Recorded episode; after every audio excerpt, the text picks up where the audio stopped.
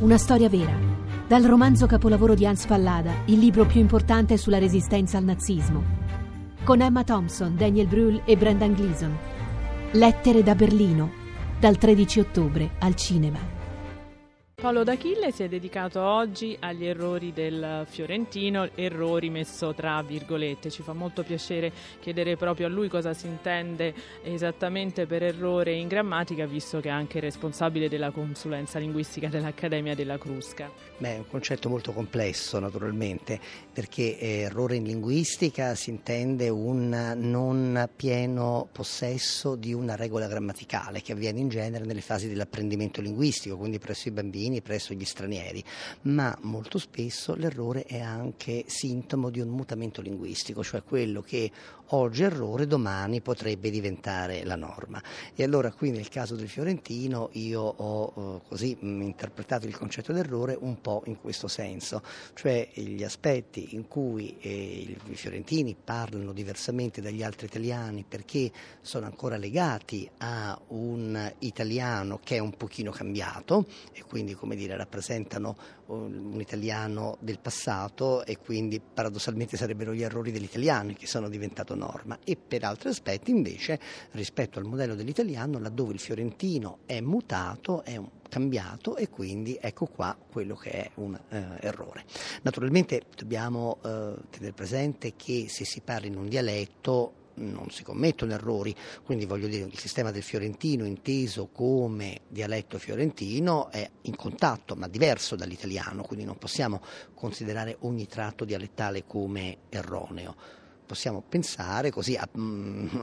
ampliando un pochino il concetto d'errore, quando noi trasferiamo qualche tratto dialettale in contesti italiani. Per quanto riguarda la consapevolezza dei parlanti fiorentino, toscano, che cosa possiamo dire? È che questa consapevolezza c'è, nel senso che per un verso si reputano effettivamente coloro che parlano l'italiano perfetto, l'italiano tradizionale, per altro tratto avvertono effettivamente una certa regionalità, diciamo così, una certa cittadin, non saprei come dire, eh, fiorentinità che ha anche in qualche modo una caratteristica che li rende un po' diversi rispetto agli altri e quindi li caratterizza in senso locale. E quindi pur nel grande prestigio del fiorentino e del toscano in genere, quali sono secondo lei, se dovessimo fare una classifica, veramente i primi tre, diciamo, cosiddetti errori che spiccano a un, rispetto a un italiano standard? Beh, quelli che spiccano naturalmente sono errori, diciamo così, di pronuncia, cioè il fatto, la gorgia,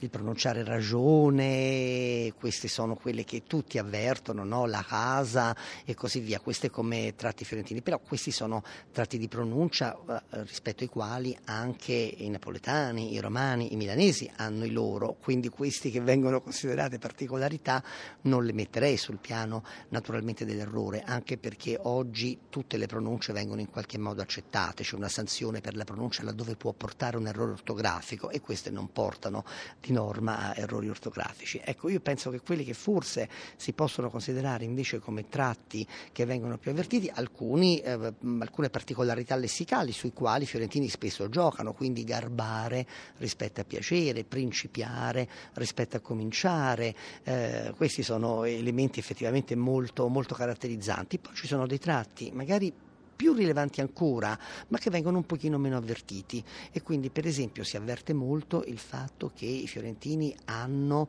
i pronomi di terza persona ridotti, quindi la viene anziché lei viene, no? o gli è vero anziché eh, è vero eh, e questo certamente è un tratto, ma forse al di, al di là di questo c'è un fatto più significativo, cioè che il fiorentino richiede obbligatoriamente il pronome davanti al verbo, mentre l'italiano, mentre l'italiano no. E quindi questo è un tratto strutturale abbastanza diverso. Paolo D'Achille, come è cambiato il giudizio sul fiorentino nei secoli? Eh, il giudizio sul fiorentino è un pochino cambiato nel senso che c'è stata una tradizione, quella, la maggioranza, che ha guardato sempre alla lingua di Firenze, sia all'uso scritto trecentesco, sia anche a volte con Manzoni, per esempio, all'uso parlato come possibilità di rendere oralmente questa lingua della tradizione. Quindi nel, nel segno di questa continuità il giudizio è stato positivo e quindi ehm, fiorentino fiorentinità è un termine effettivamente che troviamo sempre in senso positivo. Ogni tanto anche dal versante dei fiorentinisti, diciamo così,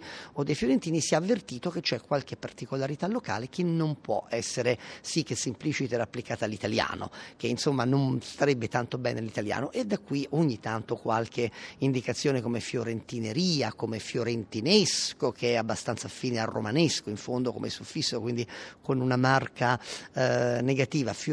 fiorentinuzzo o più recente fiorentinaccio, nel senso sì, fiorentino autentico, ma anche con alcune particolarità che lo allontanano abbastanza dall'italiano.